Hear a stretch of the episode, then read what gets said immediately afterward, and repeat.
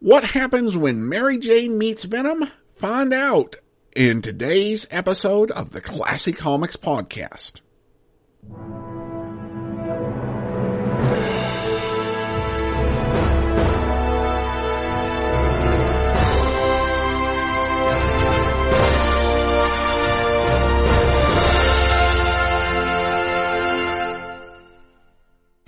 Welcome to the Classy Comics Podcast, where we search for the best comics in the universe. From Boise, Idaho, here is your host, Adam Graham.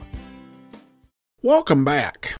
Well, we covered so much backstory in our previous episode, we only got to the first two issues in the uh, Venom Experiment trade. So we're going to cover the uh, next five in this review. The middle story, The Venom Experiment, uh, sees Gerry Conway transitioning off the book with Ryan Stegman becoming the main writer for the series from issue 9 on. It focuses on Mary Jane and the pressure she's dealing with, not only as a superheroine, but also as a mother, wife, and business owner. And the feeling that, uh, she's endangering her husband through the use of the Regent tech, which essentially has her draining from Spider-Man's uh, powers uh, during battle for her to get her own. When Liz Allan, Harry Osborn's ex-wife, gives Mary Jane the Venom symbiote, it's an offer she can't refuse. Uh, now, positives, I do like the focus on uh, Mary Jane and her conflict. It's interesting and it's something a lot of female readers uh, in particular can relate to. I also thought it was good to uh, point out the obvious shortcomings of the uh, Regent tech and to take that head on. What doesn't work about the story? I think the way that the effects of the Venom symbiote on Mary Jane are shown can be a bit silly. In what some ways, and at some moments, it seemed like she was incredibly hyperactive. It was like a 1980s or 1990s sitcom about the dangers of using uh, diet pills. I also felt the arc here was too short. We get two issues dedicated to Mary Jane and the uh, symbiote. And so we cycle really quickly through all the stages of that. Of her uh, getting the symbiote, of her finding out the benefits of the symbiote, and then discovering its dark side. And I think with something like the symbiote, it would make sense to play this out over more issues. And you could get into more exploring the differences in how the symbiote works with her as opposed to how it worked with Peter and Eddie Brock, as well as lengthening the stages where uh, she has some time where she's really enjoying it and seeming to thrive. And then the hints of the dark sides come in.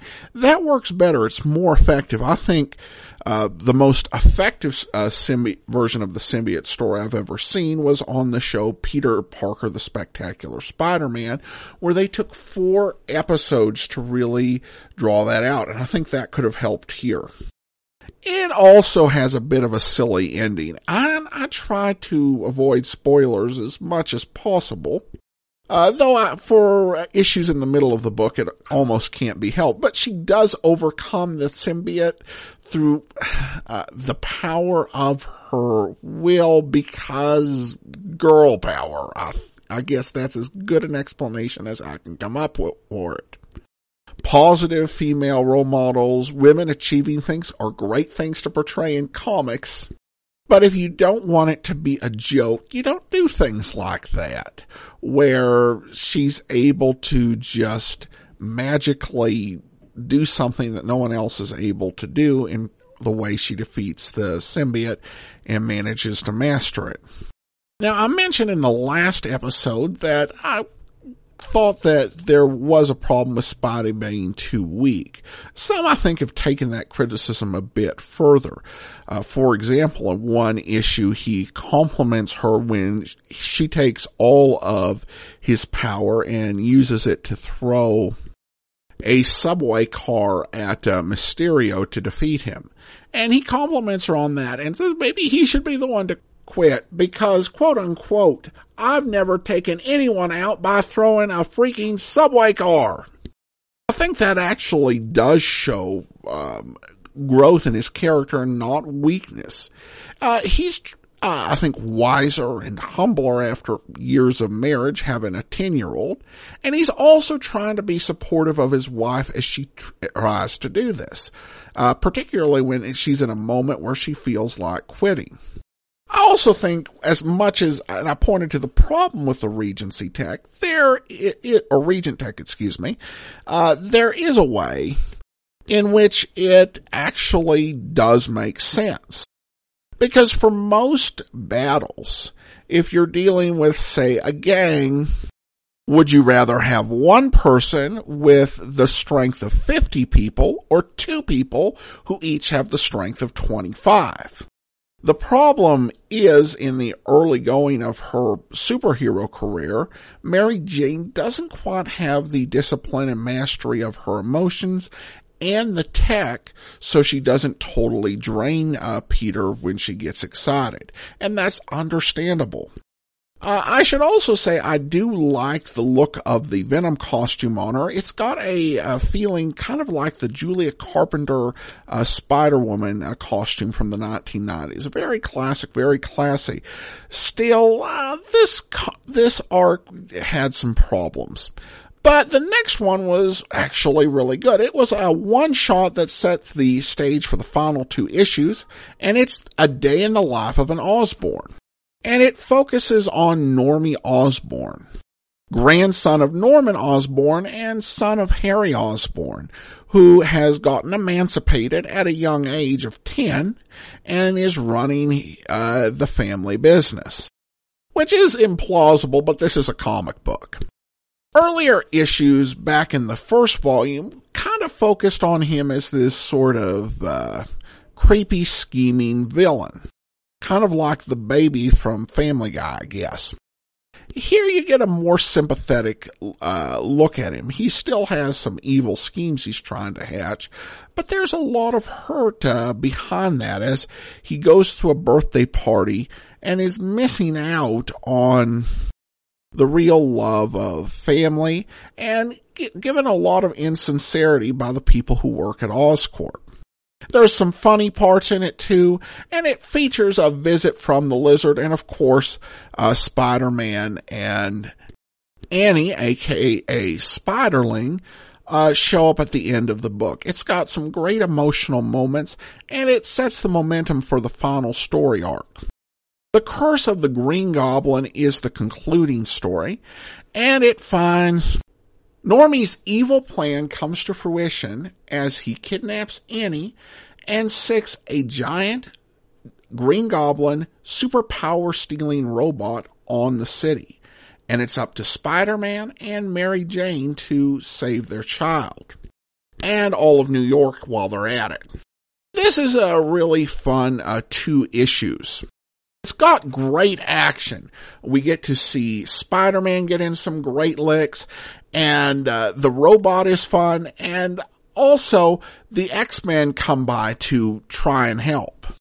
Action doesn't end up saving the day, however. It's ultimately Annie's nature and her willingness to reach out. And she proves that even though she's nine, she's already got the heart of a hero. It's a beautiful story with a nice ending.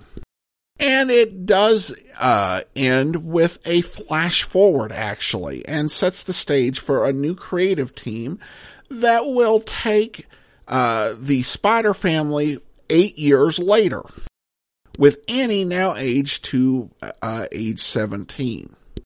I think that is a move that makes sense because as long as you're dealing with a nine year old, there are limits to what you can do in a story. Someone who is nearly an adult offers more storytelling opportunities and can be a more equal part of the team. I will say this issue contain, uh, this story actually contains the one uh, element that I think would make this not necessarily a family friendly book. or I should say kid friendly perhaps, uh, with a scene of a, a corporate board uh, having just all been killed. It's not the bloodiest scene you'll see in comics, but it is probably the one part in this book that parents do want to be advised of. Overall, I still really enjoyed this book. Probably the biggest problem with it is that this particular run ended way too soon. And I think there was an editorial mandate for uh, Marvel and there was a deadline for when they had to get this resolved so the new creative team could take over with their new direction. And I think that hurt the book unusual because I think uh, comic books probably have a tendency more towards dragging stories out longer than they need to be. But this is one of those books that goes the opposite direction.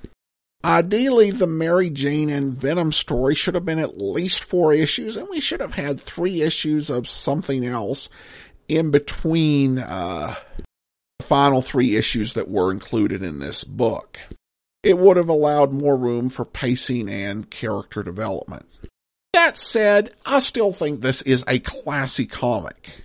Despite its flaws, it's about characters that are truly likable, heroic, and noble trying to do the right thing. It's Spider-Man, never being afraid of growing up or moving forward, but embracing his responsibilities. And it's a rising superhero and finding her first steps. So overall, I really enjoyed it. I hope uh, if you read it, you enjoy it as well. We'll be back next time with another episode of the Classy Comics uh, podcast. If you do have a comment, email to me at classycomicsguy at gmail.com. But from Boise, Idaho, this is your host, Adam Graham, signing off.